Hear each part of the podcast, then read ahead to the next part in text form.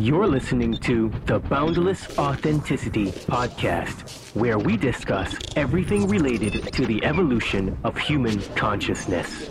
At the very least, people need to understand that the United States builds bunkers, which are basically cities underground, every three months. Basically, when you dream, you tap into your subconscious. It is your nocturnal intuition, your creativity and imagination unchained from conscious reason, ego and logic. They're biologically alive, but they have no soul. They have AI consciousness. They can alter your conscious of the brain to get in the brain. We live in a multidimensional reality, whether it comes through esoteric information in the spiritual realms or the UFO people, experiencers, or mainstream through quantum physics and through mainstream science now realizing that parallel dimensions probably exist. We're all spiritual beings. We're all having these human experiences. We've heard that phrase over and over and over. But what does that really mean? You know, all of the questions of life, we have these answers inside of our souls. We're ultimately studying the nature of what it is to be human, good and evil, our psychology, how we think, and our health. That's why I love Bruce Lee's great quote, all knowledge is ultimately self-knowledge. The Boundless Authenticity Podcast.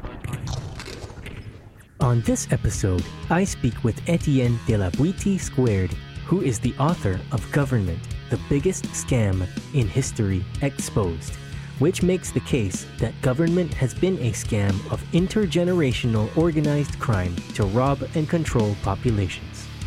Mr. Boetie Squared is the founder of a startup public policy organization, the Art of Liberty Foundation, that is developing voluntary and free market solutions to social issues while exposing the illegitimacy and criminality of government and the hidden curriculum of organized crime's mandatory government schools, scouting programs, and police and military training, the pseudo religion of statism, obedience, frailty, order following, and tax slavery. You can find his work on artofliberty.substack.com, artofliberty.org, and government-scam.com. So, Etienne, how's it going?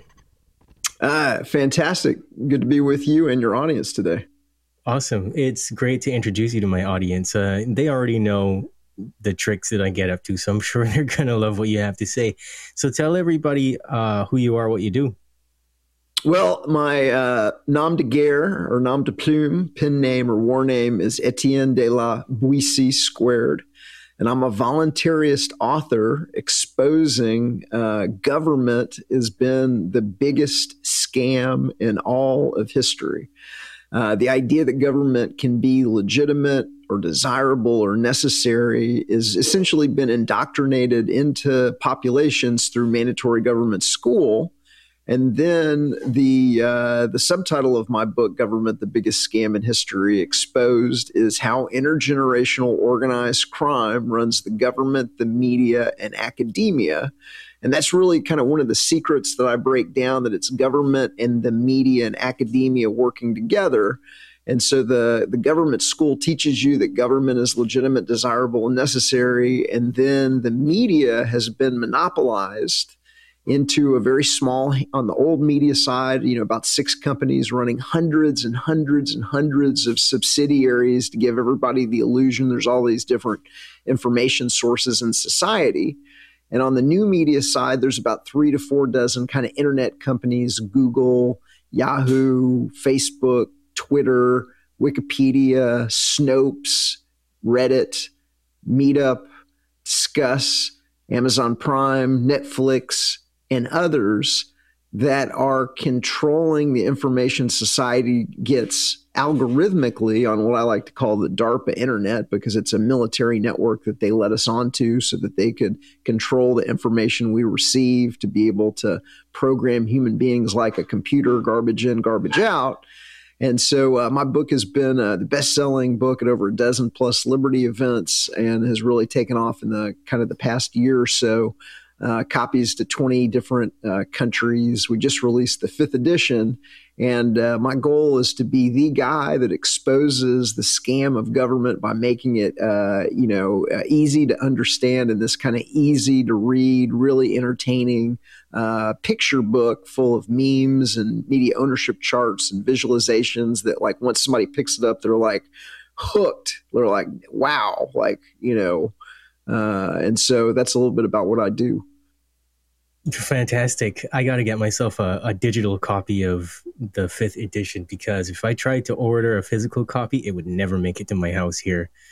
I live in a silent dictatorship. So, um, what I wanted to say is that I got into your work just a little while ago, honestly. I think I heard you on it was germ warfare or something like that. For some reason, yeah, I, it's I funny. I was just thinking about germ warfare because he's in South Africa, and I sent him a copy, and it disappeared along the way, even though it had a tracking number.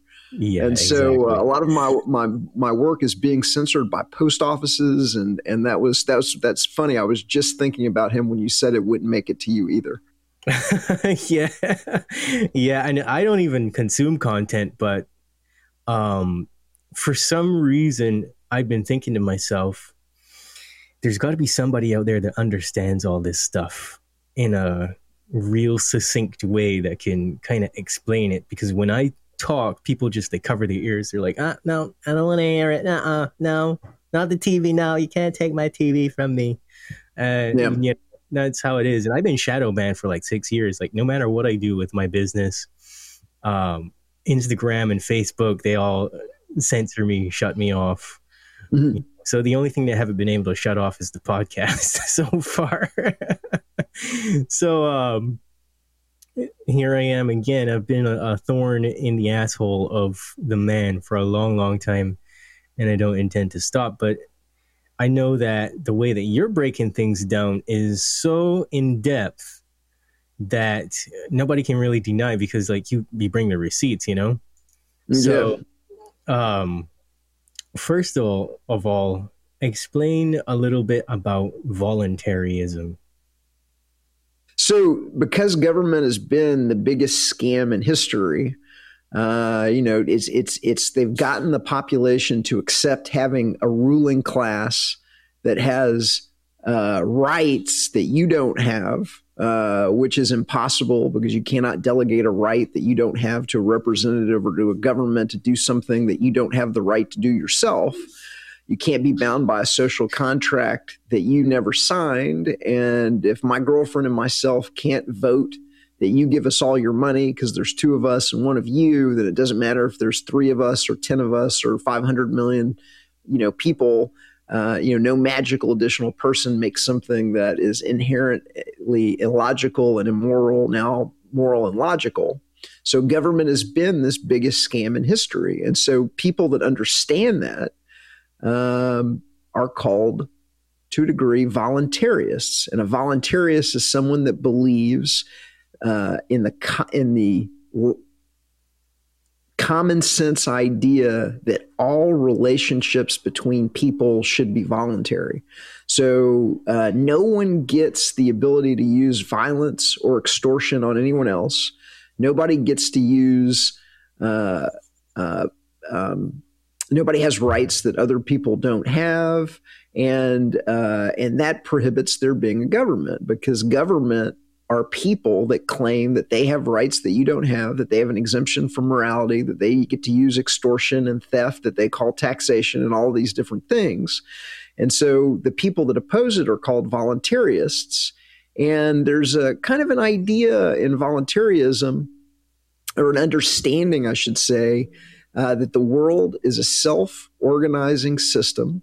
It produces spontaneous order and that everything that the government does that is non redistributary. So you can't rob Peter to pay Paul, but the majority of what government does is really provide services. It delivers the mail, it builds the roads, it does air traffic control, it r- runs the worst passenger train service in the world here in the United States. It does all of these different things that would be done better, faster, cheaper, and better by the free market, by mutual aid societies, by nonprofits, by co ops, by uh, real, genuine charities. And because you're spending your own money with the charity or you're spending your own money with the service provider, you're going to get a better outcome than you would with an inefficient criminal middleman in Washington, D.C. And so, uh, so the, because the world is this self organizing system, the way that we should order society is just let society evolve naturally. There'd still be police, but you would pay for, you know, armed protective services that they call the police would be provided by ADT or Westech or Garda or these companies that provide, you know, armed protective services today, but they're not going to have rights that you don't have. They're not going to show up on the scene because you called the, you know, because somebody's like trespassing on your property and arrest your neighbor for having a poker game or for smoking a plant or you know so what it is is it's a it really is it's just an understanding that the world you know develops itself. You can never have a legitimate government and if somebody has convinced you otherwise they have tricked you into that idea.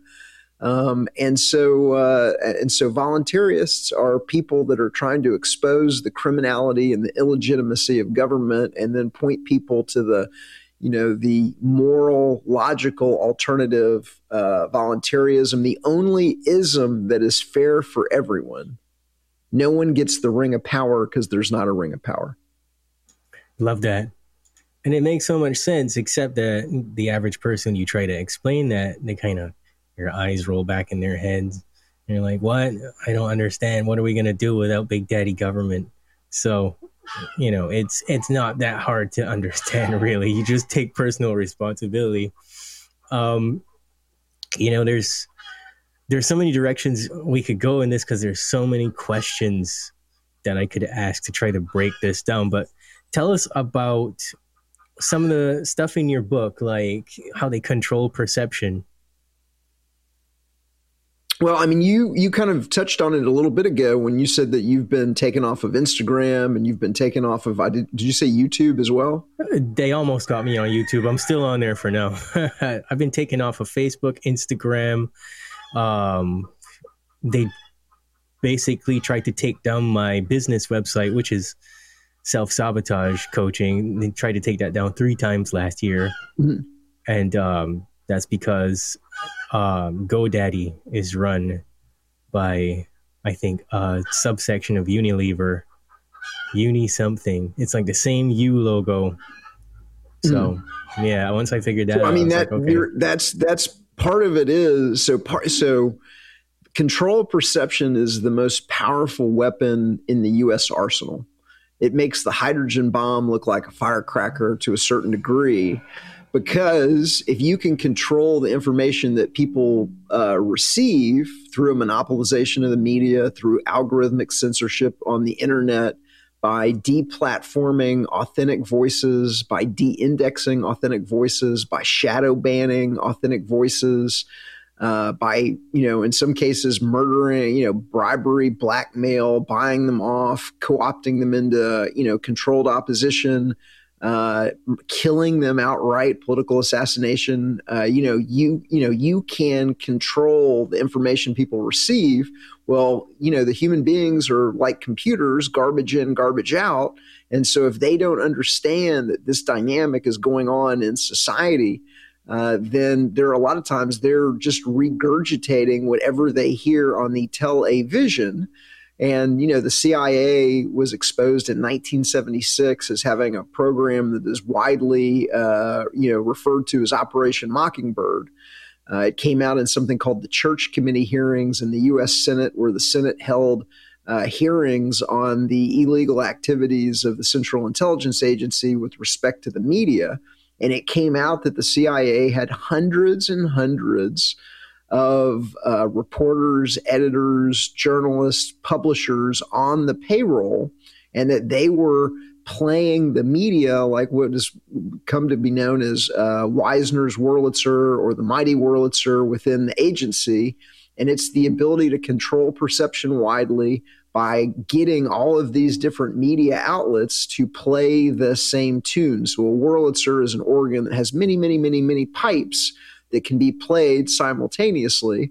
And so when the CIA plays their pipes, if you don't understand that that information is coming from people that don't have your best interest at heart, that are trying to trick you into a particular worldview, that are trying to trick you into supporting uh, government or a political party or a political candidate, uh, then you know you're not even in the game. You're not even on the playing field you know, if you don't understand that that dynamic is going on in society, then you're just regurgitating other people's ideas that are essentially being planted in front of you, uh, you know, by this organized crime media system so they can tax farm you on the back end, so they have control over the creation of currency and credit in the United States, so they can hand out trillions of dollars and in uh, bailouts and subsidies and military contracts for weapon systems that we don't need for wars based on lies and manufactured intelligence we're being robbed and they're getting away with it because they're controlling every screen and deceiving almost every audience. Yeah, absolutely. I have to agree with you there. I mean, I started off when we were not recording by saying I don't trust anybody in the truth community, but I trust you. and there's a big reason for that because I you just you're saying the kind of stuff that they would never allow anybody else to say. There's a certain degree yeah. to which some people will go to, but they'll back off. And then there's others that kind of um, play a role where they're like, "Oh, I'm so controversial, I'm so banned everywhere," but then you see them do strange things like they get uh, they have like a thousand followers on Instagram, and then in three weeks' time they're up to 23k. Like that just doesn't mm-hmm. happen. That's not only is that not how the in- the algorithm works, um, if you had followers elsewhere, like on a newsletter or something, you said just follow me on Instagram, they would never allow an influx of that many to follow you all at once. And thirdly, you can't be telling that much truth on Instagram anymore. Like that's just not what platform's for. It's for keeping you fat, sick, dumb, and taking selfies of yourself and keep you locked into the new age cult and all the other weird stuff that's going on out there. So it's interesting when you see that because it makes you wonder what isn't hijacked and who can you really trust out there. And um, I don't want to call any names, but there's a lot of people out there that I think they're saying good stuff, but they use a lot of the, uh, I don't know what they're thinking. They use a lot of the platforms and a lot of the opportunities like the, the anarchists movie or whatever. There's people in mm-hmm. there saying, you, you know who I'm talking about, where they're just, you know, they're saying good stuff, they're talking about statism and things like that, and they're talking about anarchy, and they're talking about how you shouldn't. Um, well, not necessarily the anarchists, but other people, other platforms. Yeah, I, will even say David Icke. I don't trust that guy. I've never trusted that guy. Like, why is he allowed to say certain things and other people aren't? You know. Well, he's allowed to say certain things because it's aliens at the top, and so there's certain voices that are out there that will take you 90 something percent of the way and then they'll drop the turd into the punch bowl of it's aliens or it's you know it's it's um what does Alex Jones used to say? It's a Nazi death cult, or it's you know like just ridiculous, ridiculous things. No, it's it's intergenerational organized crime that is that is using government to rob and control society. They're tax farming the population, and they get away with it because they're controlling the information that people receive. And they have gatekeepers like Icke and Alex Jones and others that we that are known as controlled opposition. Okay, the best way to control the opposition, as Vladimir Lenin said, is to lead it ourselves and so they appear to be because uh, people that are sick of being tax farmed and robbed and having their money stolen through inflation and having their money, you know, wasted on war on wars that we don't need to be fighting against enemies created by the intelligence agencies so that the population can be tax farmed. You know, they're sick of it, so they're looking for authentic voices on the media. And so the pl- the the platforms like Instagram and like Facebook, I've been kicked off of Facebook as well I got kicked off in May of 2018 in kind of the beta test of kicking people off Facebook. It's kind of like one of my, you know, uh, like uh, little badges of honor, as I was literally one of the first people kicked off of the Facebook platform. Is we're going to use our control of these media platforms to minimize or remove completely voices that we don't want people to hear at the same time that we're going to tweak the knobs and turn the dials and crank up the inauthentic uh, controlled opposition and media people that are going to keep you trapped in the left right paradigm of rigged elections and vote harder and Democrat versus Republican and Republican versus Democrat. And uh, and that really is the name of the game. You know, part of it is lying and propagandizing you outright, but a lot of it is just distraction. And so, you know, one of my running jokes is the revolution is not going to be recommended for you by Facebook we're going to algorithmically figure out what kind of video content you like to consume. And we're going to just constantly give you that video content on the little right hand side of the screen where you're going to click off and waste your time on stuff that doesn't really matter, isn't going to free you from the tax slavery of the organized crime system and so that really is the name of the game. It's distraction, deception, being able to control every channel, being able to control the, you know, the quote unquote opposition movement on platforms like YouTube and others where they have 100% algorithmic control on the back end. I agree with you. I mean, I've seen it. I'll tell you the first thing that got me kicked off years ago. This was around the time that Donald Trump started running for presidency. And I said, don't vote for Donald Trump. He's going to do all kinds of weird stuff. Like he's going to round up all the immigrants and put them in FEMA camps. What did he do? he did exactly that just a few years later. And um, I said all kinds of controversial stuff about he's probably working for the CIA and all. It's just speculation and that got, oh, no, got me well, kicked so off. if you're if, if you're if you don't get to be president without being in on it, and so the elections are fake. The the the Democrats and the Republicans are united 100% on everything that matters to the ruling structure and the organized crime system and they're divided on what I like to refer to as football issues that can be kicked back and forth gay marriage, abortion, things like that that they, that the the ruling class doesn't really care about, but they can get you know the two largest demographic the two largest demographics in the country are you know that are, they've designed the Republicans and the Democrats the Republicans to appeal to rural conservatives, the Democrats to appeal to urban liberals. Uh, kind of like Walmart is designed to appeal to uh, rural conservatives, and Target is designed to appeal to rural liberals, and they're going to, you know, uh, uh fight them against each other to try and uh, take over a system where it doesn't matter who you vote for, you're still going to be trapped because they're united on everything that's important. They're completely united on warfare. They're completely united on uh, on money controlled by private banks and a private central bank that is losing money every year. They're completely united on confiscatory uh, taxation, estate taxes, st- like waging uh, economic warfare against the population by keeping them artificially poor.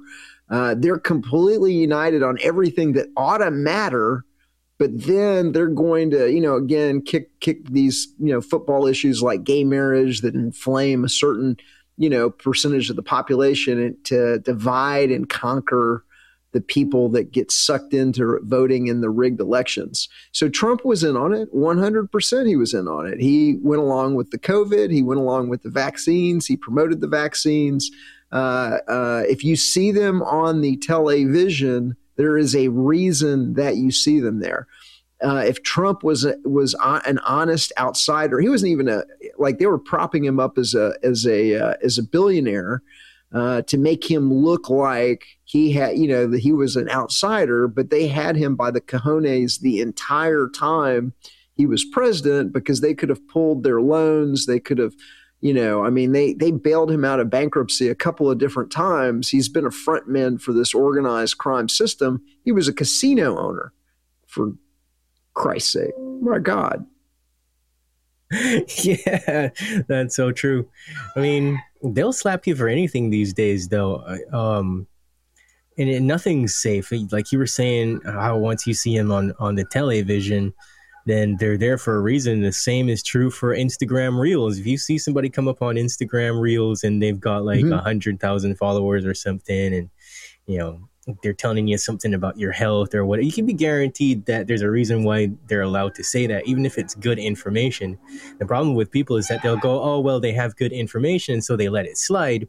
And it's like if you let one thing slide, then you're not exercising your discernment at all. Like anybody can lead you down the garden path.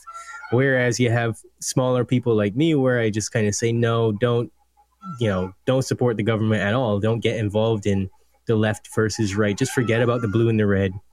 Stop shopping at Walmart. You know, do you know, take take your power back and support small business owners. And you know, the thing that got me banned last time was actually bananas. I was saying, hey, you know, you can tell if your bananas have been chemically ripened or not. They're like, oh, you can't say that. Flag him. So yeah, yeah. So they don't they don't want you to know anything. It's, uh, they're all just trying to poison you and and. Um, so you know, it's funny. So I uh, I was at the Conscious Life Expo last weekend in L.A. It has it was an event that had ten thousand people at it and uh, and I was uh, my, where I was exhibiting was right outside one of the conference rooms, and there was a woman there. She was a social influencer, or media influencer, whatever. She had millions of followers on Facebook and billions of views of her content and everything. And so she was waiting to speak, and so we were talking before she went in, and I asked her, I go, do you, you know, do you ever cover politics? and she uh, you know in current events and she goes oh no no i don't cover politics and current events she's like that'll get you banned and that will get your your content demoted on the platform and it was really really striking because just think how many people that are out there that know what's going on okay uh, but uh, they're being promoted by the system because they're not talking about anything that matters. They're just wasting your time with things that aren't going to matter, aren't going to, you know, threaten the, you know, the the ruling class, etc. That's the how the system works they're getting people to self-censor because the people know that they're going to be kicked off of the platforms demonetized de-indexed shadow banned for talking about you know how the slave system works uh, and so, so there's only, you know, luckily for us, there is still the self-directed internet. There are other alternative platforms. People like yourself and other truth tellers are beginning to pop up by the thousands and tens of thousands. They can't stop the signal, you know, unless they turn off the internet completely. We ultimately win in the end, and this will be exposed. And and I think that a lot of these uh, controlled opposition, you know, mouthpieces are going to, you know, to, you know, just the way, the same way that all the files came out in East Germany when the Berlin Wall fell and it came out everybody that was working for the Stasi. I think you're going to find out who was working for the organized crime government and, you know, distracting and deceiving their friends, their neighbors, their relatives, their you know, uh, and others. And uh, and I think it's going to be amazing. I think we're going to win this thing in the end. Well, that's a positive outlook on it because right everywhere I see is chaos, and I think it's probably going to be chaos for a while before, like you said, the hundreds of thousands of smaller voices really permeate and and take over. You know, but it's kind of like that's the wrong way of going about it, anyways because I know you can say a lot on the Anarchapulco event and similar events like that. Even to a certain extent, the Conscious Life Expo isn't going to provide that much of a a platform for so many people like yourself. Like you're probably one out of a few that was talking about the biggest scam on earth, right? and I know so, somebody well, else. Anarchapulco, Anarchapulco was an anarchist honeypot. And a honeypot is designed to. So, what they were trying to do, and kind of what the CIA's playbook is, that was exposed in a in a book uh, called "The Mighty Wurlitzer" by uh, Hugh um, um, Wilford. Okay, uh, is they steer political movements. And so, how do you steer political movements in the age of social media? They and, and understand why they want to steer anarchy and voluntarism because those are the most powerful political movements in the world because voluntarism and peaceful anarchy are is the only ism that is fair for everyone nobody gets the ring of power it's it they both are exposing the illegitimacy and the criminality of government. You can never have a legitimate government. And so obviously those movements have to be steered and stalled and stopped and things like that.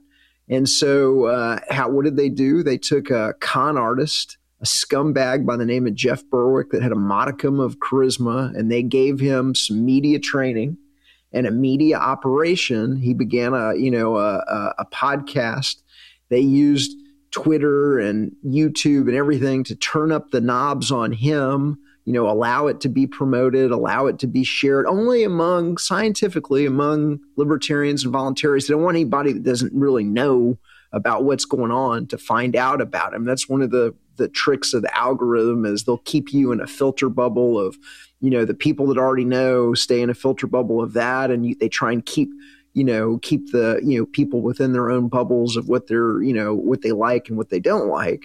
Uh, but you know we're going to turn it up on uh, you know on the on the social media platforms. They allowed him to you know st- they funded him to start what was the first major conference of peaceful and of anarcho capitalists not the you know they not the the fake black bloc we break windows at the G8 and the G20 and, and you know, at, at, Starbucks to make anarchy look bad. Not that version, because people like the, the intelligentsia, they're not going to fall for that. They know what, what voluntarism and peaceful anarchy is. They're not going to fall for Antifa and BS like that, you know, and so they're going to crowd gather this, this, uh, this group, and then they're going to use the conference to promote other controlled opposition voices at the same time they control the microphone to make sure that that others aren't kept on. Now I got to speak at an Anarchapulco in 2020 because I had the best-selling book at the conference for 3 years in a row, 2 years at the time that they you know made me a speaker.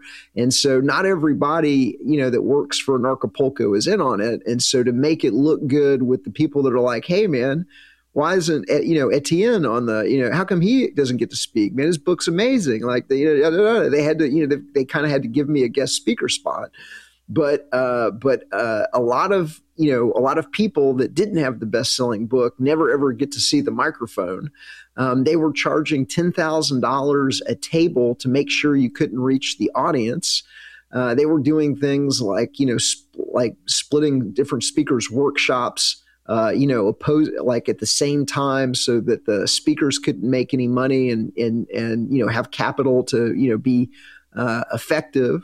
They put it in in uh, Acapulco, which is the most dangerous city in the hemisphere, fear, fear, supposedly, to where some people would wouldn't even go. And then when they could no longer steer the conference anymore, then they engineered a murder and threw the whole thing away and because people like me were being effective, we're getting to the audience, we're having the best selling book exposing what was really going on. Oh my God, we can't steer this thing, you know, and it's going to like through 2,000, 3,000 people.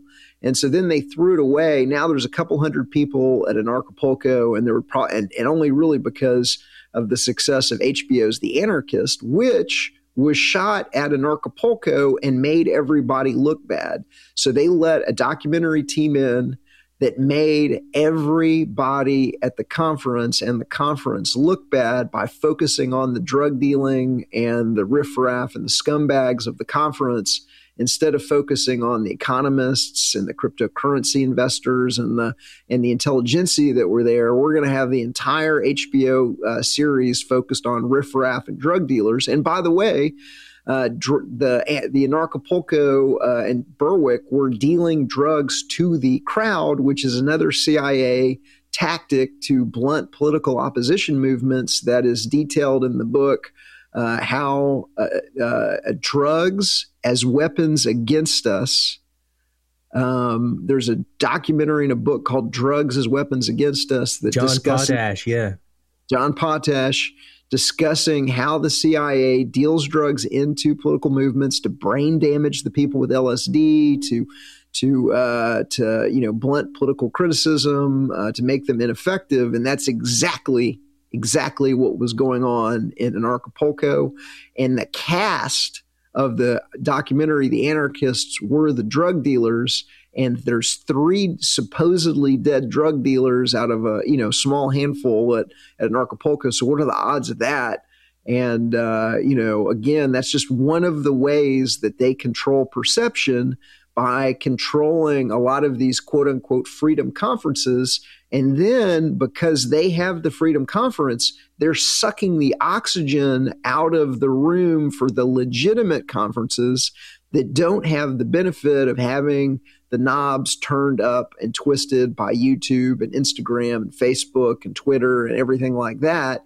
To the contrary, if you wanted to start an opposing one, not only is your oxygen being sucked up by Anarchapulco or Freedom Fest or some of these other fake, uh, you know, liberty events, but you're, uh, you know, you're going to be uh, shadow banned. You're going to be deplatformed. You're going to be demonetized. You're going to have your pay, your PayPal turned off. You're going to have uh, you know all these things against you, and that's that's again one of the ways that they they control the way that information flows through society by controlling conferences, uh, controlled opposition people.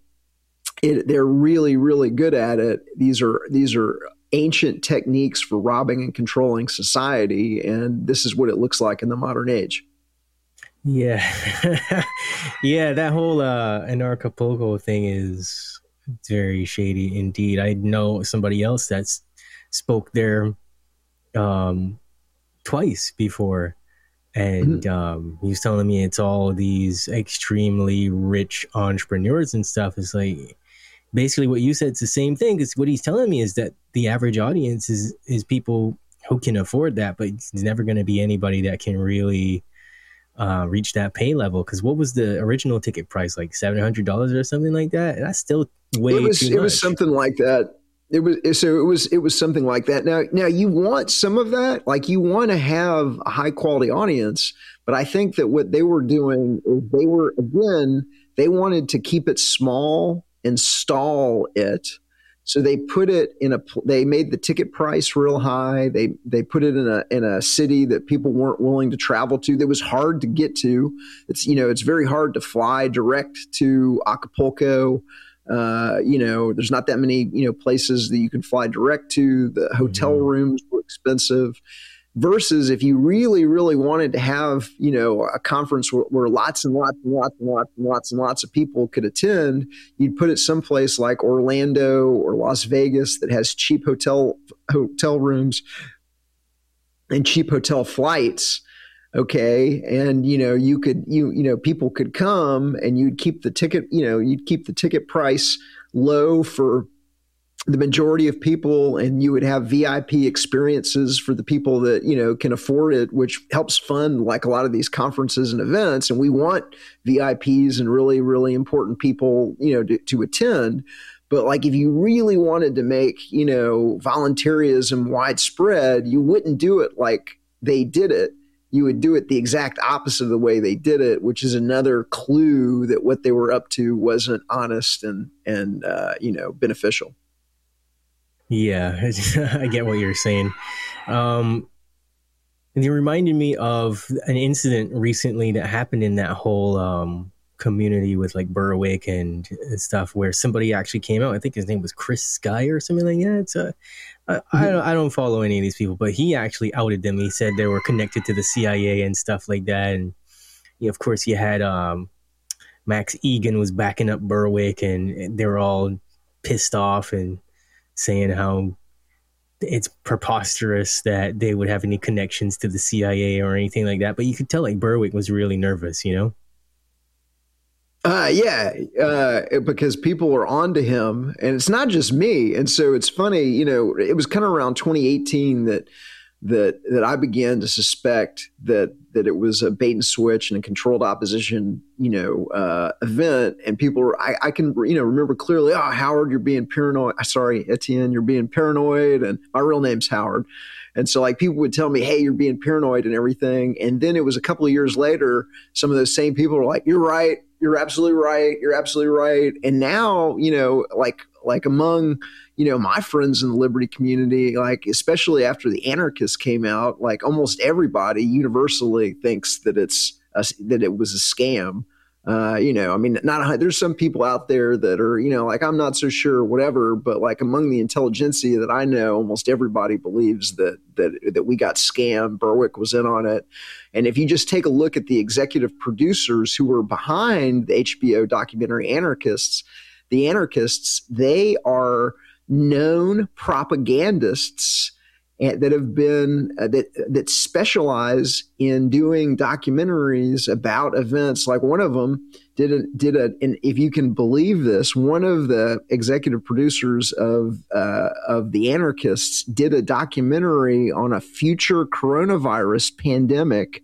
that came out in January of 2020, starring Bill Gates and vaccines like so that's the level of predictive programming that the executive producers were in on. There was another executive producer that literally specialized in making documentaries where the CIA or the intelligence agencies were the number one suspects in historical events like uh, the Waco massacre, uh, the Oklahoma City bombing, 9 11, uh, things of that nature she was producing documentaries on the official story of all of these events where the intelligence agencies, JFK assassination, uh, and others, where the intelligence agencies were the number one suspect, but she's producing documentaries towing the official line.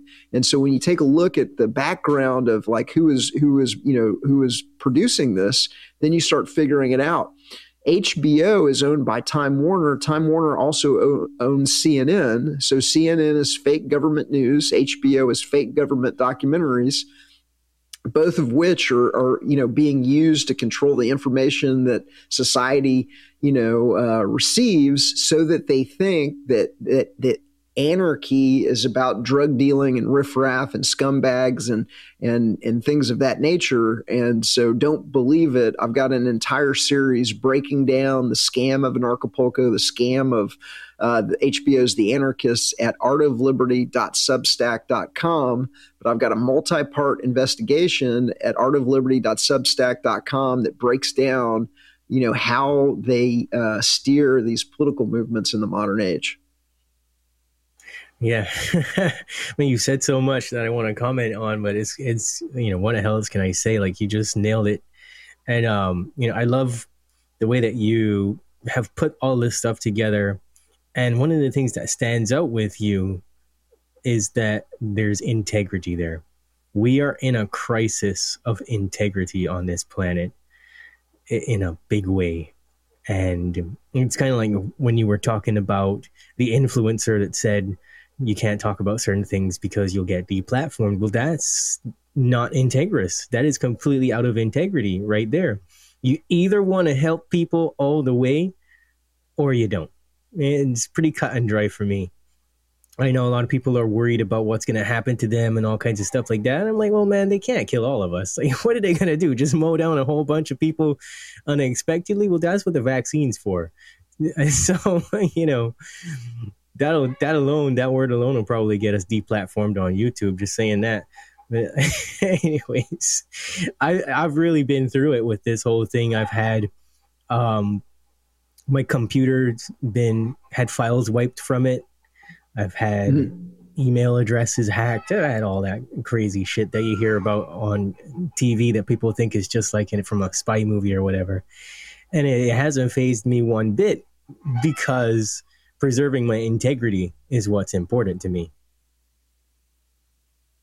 I I agree completely, and you know the the people like yourself that are that are that are staying true and aren't self censoring. You know, you may get knocked down on the on certain platforms temporarily, but people are going to gravitate to the to the truth tellers the people that are lying and deceiving are going to be exposed and the future is going to be magnificent and it's already kind of happening it's just in slow motion and so uh, so you know get ready for a, a, very very bright future.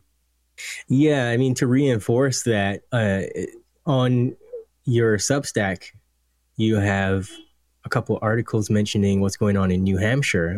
Tell us about that yeah, so I'm a member of something called the Free State Project.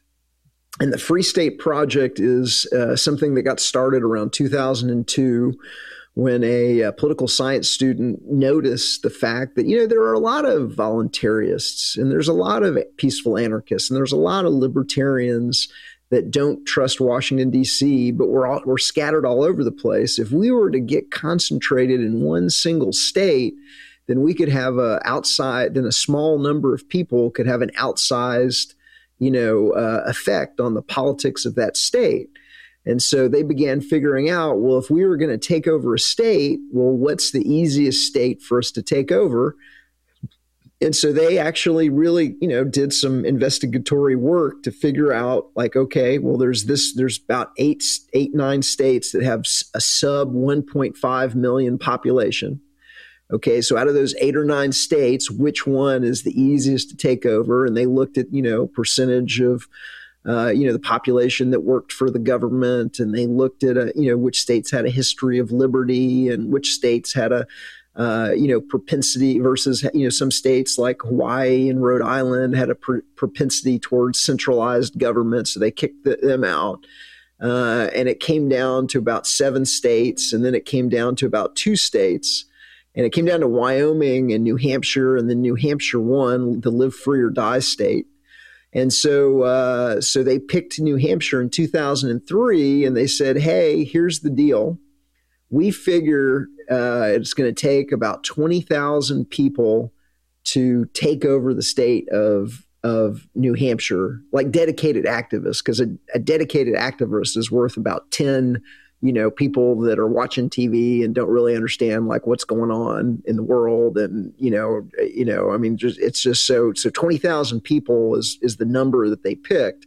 So they had an agreement that said hey you know if you sign uh, you agree to move like once we hit 20,000 people you agree to move within 5 years and and and and uh, use you know do everything in your power to bring forth a government that just that just is dedicated to protecting life, liberty, and property, nothing else. And so uh, a lot of people thought that was a good idea. And once they picked New Hampshire, people started moving there immediately, and they were called early movers. And so, uh, so the so uh, they reached twenty thousand in 2016, triggering the move. People had five years to move. And so, you know, by the time that they hit the 20,000, it had, you know, been over almost a you know, decade and a half. And so some people, you know, got divorced, some people got married, some people haven't made the move yet, some people are, uh, uh, are dead and passed away. But, uh, but people have begun moving to New Hampshire uh, in force. And now there's over 6,200 people that are signed up with the Free State Project in the in the state. There's actually probably many more because a lot of people don't notify the you know the office that they've made the move, and some people don't want to be on lists when the government is you know run by organized crime and targeting liberty individuals and liberty groups. So there's probably a lot more in the state than the 6,200 that are just in the in the in the in the uh, you know on the list, but uh, they're having an outsized impact in restoring liberty in New Hampshire. And so they've been able to roll back laws, they've been able to get uh, laws passed that are pro liberty.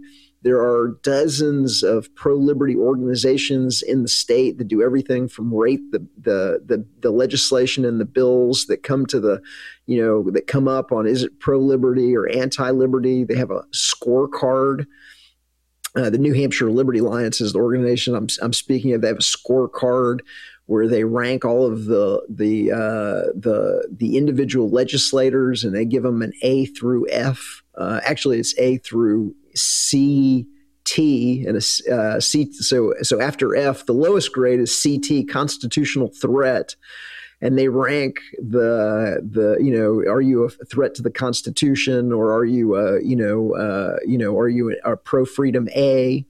Uh, there's organizations that put um, pro freedom books in, in in laundromats in the state. There's groups that uh, that there's a there's a group that has uh, passed a law allowing because there's no income tax and there's no sales tax in New Hampshire, but there is a business proceed tax, and so they got a law passed that allows you to, to donate part of your business proceeds tax to an education scholarship fund where you get an education tax credit of up to 9000 bucks to you know to send your kid to the to the school you want to send them to instead of the government indoctrination center and it can even be used in, in, for homeschooling as well uh, and so they've got they've elected over 45 members of the state legislature it's actually larger than that because some uh, Free State Project members run for the House or the Senate as Republicans or as Democrats, and they don't identify themselves as FSP members in a kind of reverse Fabian socialism.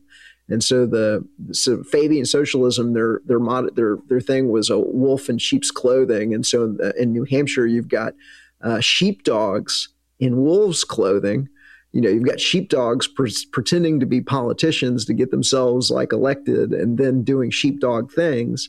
And so it's a really, really interesting dynamic that's going on in New Hampshire where they're slowly and surely, uh, you know, uh, rolling back government. And that is going to be the first state to kick out government completely and secede from the United States. You just watch, remember where you heard it first.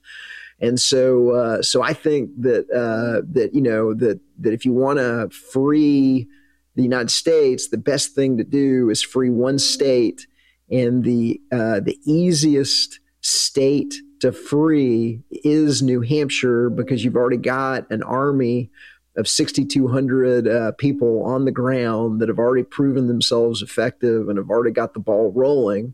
And so I try and encourage people uh, that are sick of the communism of California or New York or Massachusetts or, or Illinois or any of these other just absolutely horrific, uh, you know, uh, uh anti-freedom states. Vote with your feet. Uh, go to New Hampshire, jump on uh, this thing, and let's take over the state and create a laboratory of liberty where we can prove to the world that you don't need government. And so I think that that's where it's going to happen first. I think New Hampshire is going to be it uh, because of this organization called the Free State Project. That sounds like a place that I want to move to for sure. So uh, I won't keep you for too much longer, but explain to us about created legends and stuff like that because I've tried explaining to a lot of people how you have people like Anderson Cooper, probably the best example that they're on the news and they're using all like the NLP techniques on you to kind of hack your subconscious and things like that. And well, most people, I guess, because they're TV watchers, it's like that meme. You remember that meme that said, um, you can't talk to TV watchers because you're talking to the TV and the TV can't hear you. It's yeah, it's kind of like that, you know. So I, I think what you're talking about is in the in the newest edition of my book, uh, "Government: The Biggest Scam in History Exposed." We've got a brand new fifth edition, and one of the one pagers that I did was on created legends, uh, monopoly media, and crisis actors. And so, if you want to understand how that they control perception in the United States, you've really got to understand crisis actors, created legends, and mockingbird media. And so, what, the example that I gave in the book is is Barack Obama. And what a lot of people don't realize is that Barack Obama's uh, grandfather uh, was apparently worked for the CIA, was flying. Uh, you know, his family all around the world. His Obama's mom uh, went to uh, uh, private schools in Europe that were associated with the intelligence agencies. She worked for intelligence agency associated nonprofits like the Ford Foundation. Her boss at the Ford Foundation was Timothy Geithner's father. Timothy Geithner was the Treasury Secretary and the head of the New York Federal Reserve Bank. Um, uh, she had one of her bosses was outed as a known CIA agent. I forget that gentleman's name, but it's all in the book, and everything is you know that I'm saying is referenced. Uh, Obama went to, you know, one of, even though he's allegedly middle class, he went to one of the most expensive uh, and hardest to get into schools in Hawaii, uh, where the sons and daughters and like I think it's like associated with like a number, like like over a couple dozen admirals and high-ranking military, you know, people and and other government officials went to uh, Punahou School. I think is the name of it. I think I might be mispronouncing the the name. Um, he was given a full ride scholarship at, uh, at Pepperdine, I believe. He was given, uh, uh, he was made the president of the Harvard Law Review without writing a single letter for the Harvard Law Review. So, in a created legend, what you're going to do is they're going to give certain people awards uh, like the Nobel Peace Prize, which, which, Obama didn't deserve as president, or you know, make you the president of the Harvard Law Review to create the legend so that you can be installed as a politician, a House of Representatives member, a, a senator, or, a con, uh, or even the president of the United States. And so you know, uh, he was, uh, in addition to being made president of the Harvard Law Review without writing a single article, he was also the subject of, of you know, of uh, articles by Vanity Fair and New York Times before he was even out of school. Uh, he was given uh, a book contract uh, to write a book about uh, himself. Uh, he was given an office at, the, I think, the University of Chicago, uh, you know, to, to, write the book and a, and, a, and, a, and a, stipend and a fellowship there.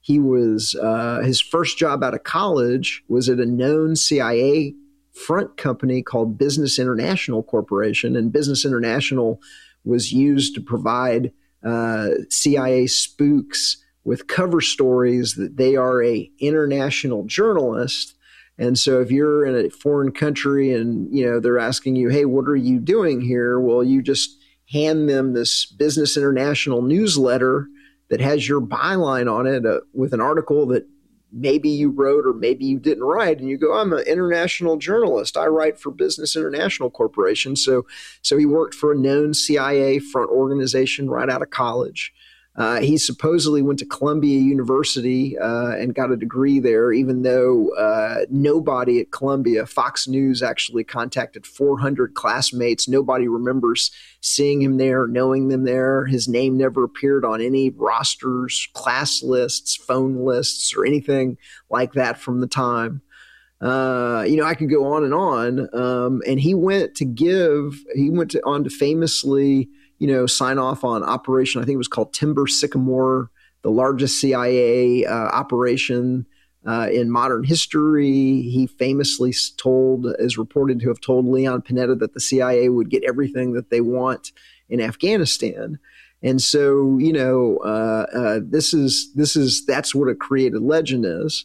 Um, a crisis actor is uh, is someone that will appear after an event like 9/11 or the Oklahoma City bombing or the Boston Marathon bombing. They'll be interviewed on the scene to number one make sure that uh, nobody that was a real witness says anything, and then they'll give kind of scripted answers that you know that transmit whatever the lie of the day is.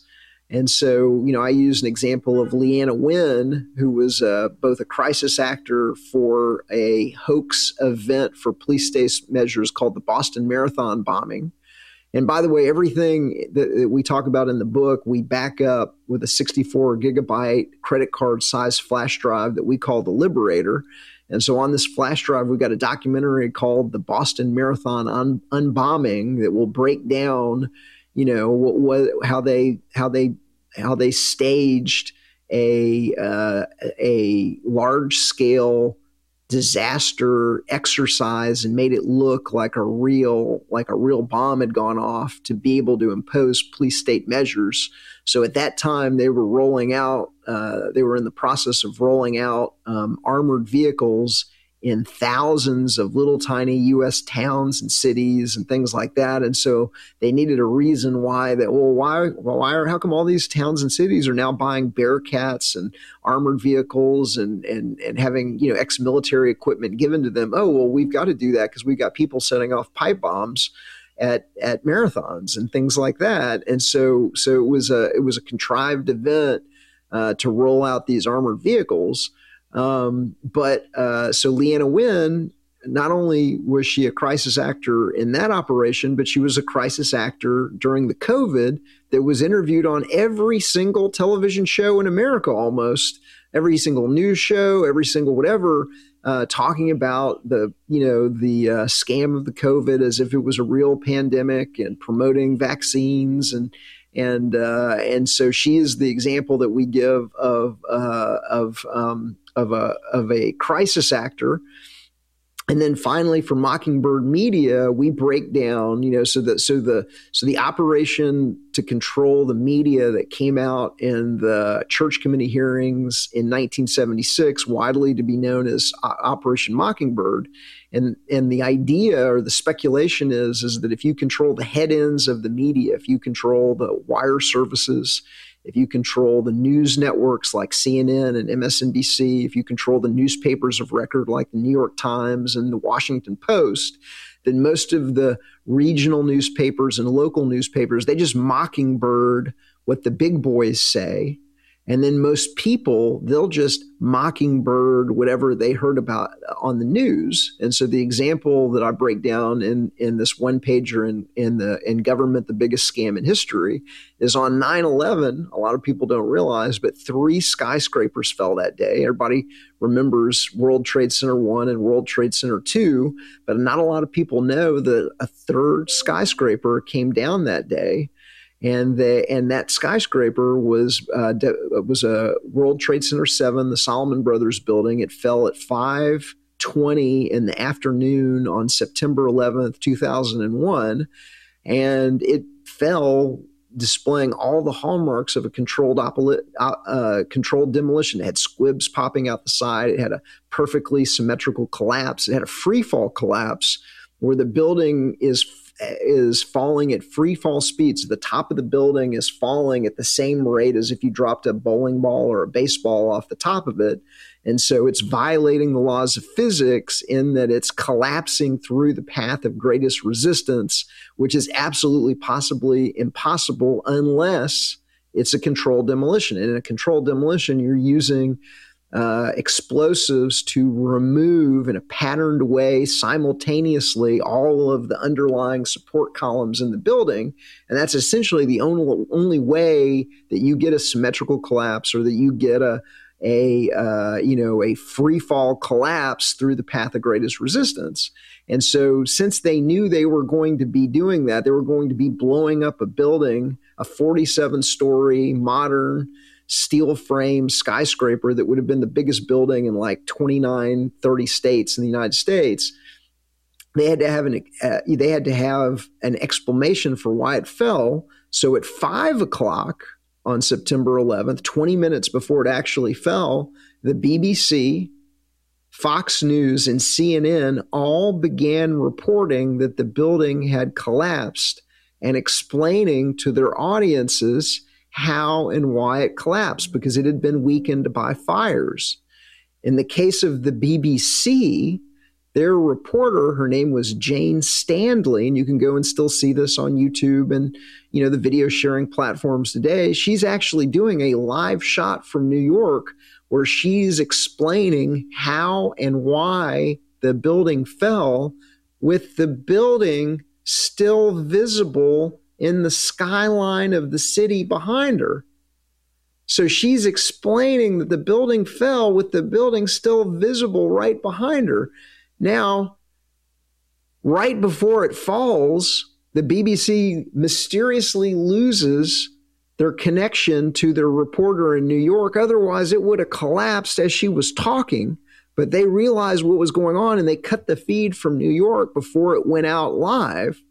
But most people, okay, that don't understand what's really going on, they're going to listen to the CNN or the BBC or the Fox News uh, report, and they're going to go, "Hey, why did why did a why did a third skyscraper collapse yesterday in New York?" And you're and they're just going to mockingbird whatever they heard on the television, not realizing that it's and physically impossible that it doesn't make any sense that you know that buildings don't just collapse completely and symmetrically into their footprint at free fall speed defying the laws of physics and and, and displaying all the hallmarks of a controlled demolition visible squibs uh, heat pools that were still hot. You could literally uh, you know molten metal that was still molten weeks after the event you know uh, they're not going to you're not going to hear any of that from the mockingbird media. You're going to hear these excuses and manufactured reasons for things that don't even make any sense.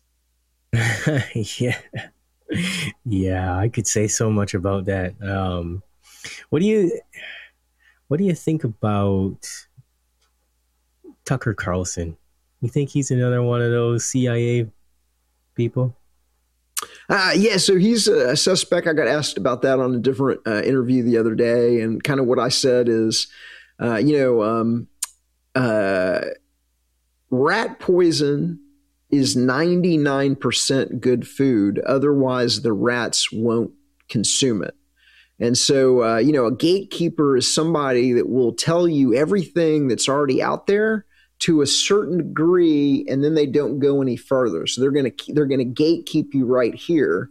And so tucker carlson kind of talks about everything that everybody already knows about and like what's going on in the news of the day from kind of a conservative perspective to be able uh, because people like to hear what they what they what reinforces their own internal political biases.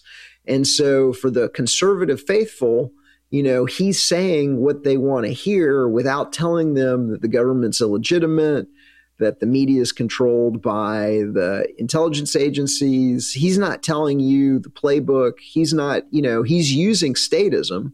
So if you take a look at his his uh, you know his set, he's got the capital of the United States, the Vatican. I mean, the Vatican. I mean, it looks like the Vatican for a reason. Right. He's got the American flag he's not going to tell you that government is illegitimate on its face while he's using the kind of dog whistle of statism to lead his uh, audience that has been programmed by the schools and by the media to believe that they're Americans, not human beings, uh, Republicans and you know conservatives, etc. He's going to lead them around by the nose without taking, without telling them the important pieces that the whole thing's illegitimate, that the elections are rigged, that the government is in on it. And so, uh, so that's kind of what I think about Tucker Carlson. Right. And I got time for like one more, and then I apologize. I've got to hop off to. Oh uh, yeah, to that's something. that's fine. I mean, we see examples of the same kind of programming with Alex Jones and things like that. He's doing the same thing. He's using all the the colors and tapping into religion and tapping into you know people's beliefs about statism and things like that. And it's just it's insane. Anyways, you've done a fantastic body of work. We'll have to talk about the rest of this stuff again some other time. I don't want to make you late for your next appointment. So tell everybody where they can find you so I'm uh, so you can get the book uh, "Government: The Biggest Scam in History Exposed" and our Liberator flash drive that backs everything up and has is full of documentaries that are disappearing off the internet, short videos, important books on PDF, uh, truth music from the hottest uh, artists in the liberty movement at government hyphen scam.com. So government-scam.com. Uh, you can subscribe to our weekly summary of the best of the alternative news on Five Meme Friday, where we also put out five really funny, uh, you know, uh, liberty oriented memes at a minimum. A lot of times we might have 10 or more uh, funny memes in there at uh, artofliberty.org forward slash subscribe. And you can find our, uh, our expose on Anarchapulco and the Anarchist, plus all of our important writings at artofliberty.substack.com. Etienne, thanks for being on the Boundless Authenticity podcast thank you for doing what you do because it's authentic voices. Uh, it's a thousand flowers blooming. So we're all in this together and we're all going to win it together. So thanks for what you do for liberty as well. I appreciate that. You're listening to the Boundless Authenticity Podcast, where we discuss everything related to the evolution of human consciousness. At the very least, people need to understand that the United States builds bunkers, which are basically cities underground, every three months. Basically, when you dream, you tap into your subconscious. It is your nocturnal intuition, your creativity and imagination unchained from conscious reason, ego, and logic. They're biologically alive, but they have no soul. They have AI can alter your conscious of the brain if they get in the brain. We live in a multidimensional reality, whether it comes through esoteric information in the spiritual realms or the UFO people, experiencers, or mainstream through quantum physics and through mainstream science now realizing that parallel dimensions probably exist. We're all spiritual beings. We're all having these human experiences. We've heard that phrase over and over and over. But what does that really mean? You know, all the big questions of life, we have these answers inside of our souls. We're ultimately studying the nature of what it is to be human, good and evil, our psychology, how we think, and our health. That's why I love Bruce Lee's great quote, all knowledge is ultimately self-knowledge. The Boundless Authenticity Podcast.